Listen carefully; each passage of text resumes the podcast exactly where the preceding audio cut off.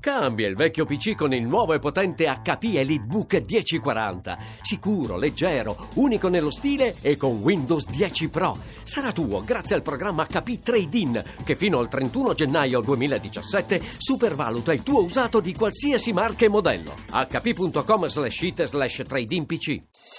Voci del mattino. Saluto Romeo Orlandi, docente di economia dell'Asia orientale all'Università di Bologna. Professore, buongiorno. Buongiorno a voi. Parliamo del eh, rischio che si scateni una eh, guerra commerciale eh, tra la Cina e diversi partner internazionali, compresi anche partner europei, a causa di una situazione eh, piuttosto complessa che è maturata all'interno del eh, WTO, cioè dell'Organizzazione Mondiale del Commercio. Eh, in pratica la Cina, quando 15 anni fa è entrata a far parte di questa organizzazione, ha accettato di, essere, di ricevere un trattamento a livello eh, di, di, mi corregga se sbaglio, di, soprattutto di dazi eh, da parte degli altri paesi eh, in quanto economia non di mercato. Eh, questo trattamento doveva durare per l'appunto 15 anni, il termine è scaduto da pochi giorni, ma eh, molti paesi non sembrano intenzionati a cambiare registro. Dopo 15 anni il trattamento sarebbe diventato di maggiore favore, perché se la Cina fosse certo. stata eh, un'economia di mercato riconosciuta come tale, sarebbe stato più difficile, se non impossibile, proporre delle misure punitive verso l'export cinese. E quindi la Cina sostiene che la, la concessione di questo status di economia di mercato è un semplice fatto burocratico. Trascorsi i 15 anni diventa automatica la, la concessione.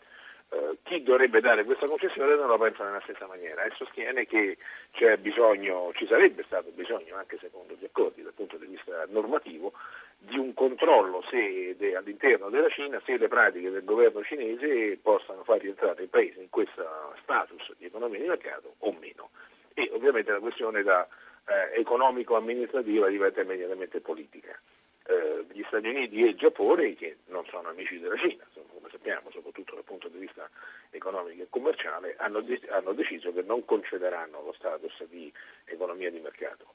Alcuni paesi non si sono pronunciati, importanti come l'India e il Canada, l'Europa non ha preso posizione, è già scaduto l'11 dicembre eh, del 2016, cioè 15 anni dopo, e non ha ancora preso una posizione perché eh, anche perché è molto eh, divisa al proprio interno. Ricordo che se viene, venisse concesso lo status di economia di mercato non sarebbe più possibile eh, imporre delle misure eh, doganali contro la Cina, eh, soprattutto nel caso delle misure anti-dumping, cioè quando la Cina è accusata di eh, to dump, cioè di, di, di far saltare, di trasferire eh, i propri beni in Europa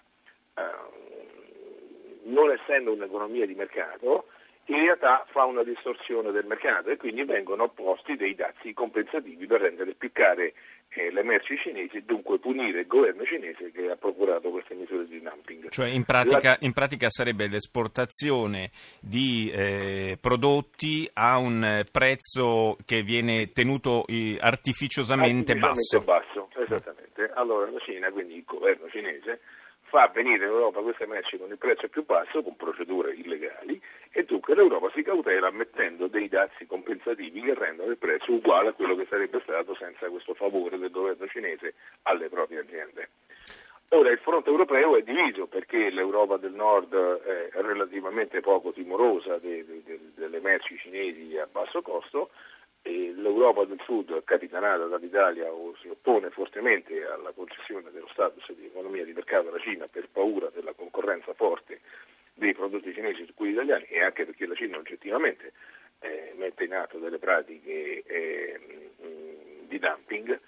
Esistono nell'Unione Europea addirittura 52 tavoli di lavoro su materie nelle quali, su settori per i quali la Cina eh, fa, è accusata di fare del dumping, la Germania ha una posizione intermedia, l'Europa è probabilmente occupata in altre cose, la Brexit ha rafforzato il fronte eh, di quelli che non vorrebbero concedere eh, la, lo status di economia di mercato, perché mm. la Gran Bretagna, che commerciava relativamente poco con la Cina, non era interessata all'adozione di queste misure, la situazione è uno stallo eh, che non fa bene a nessuno. Tanto per cambiare, uh, certo.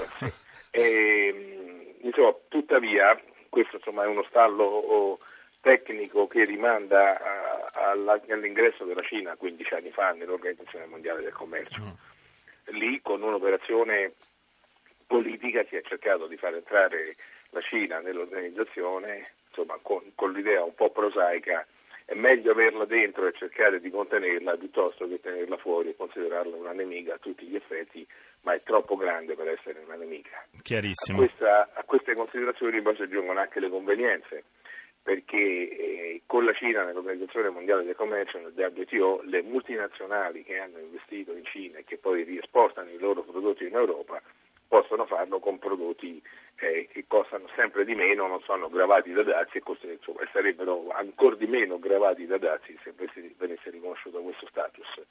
Eh, ricordo che la Cina è sì il più grande esportatore al mondo, però è anche vero che circa la metà delle merci che escono dalla Cina vengono prodotte su investimenti, dietro gli investimenti delle multinazionali. E questo è un aspetto fondamentale che ha fatto molto bene a sottolineare. Io la ringrazio, professor Romeo Orlandi, per la chiarezza con cui ha esposto questo problema di cui sen- sentiremo certamente ancora parlare nei mesi a venire. Grazie di essere stato con noi.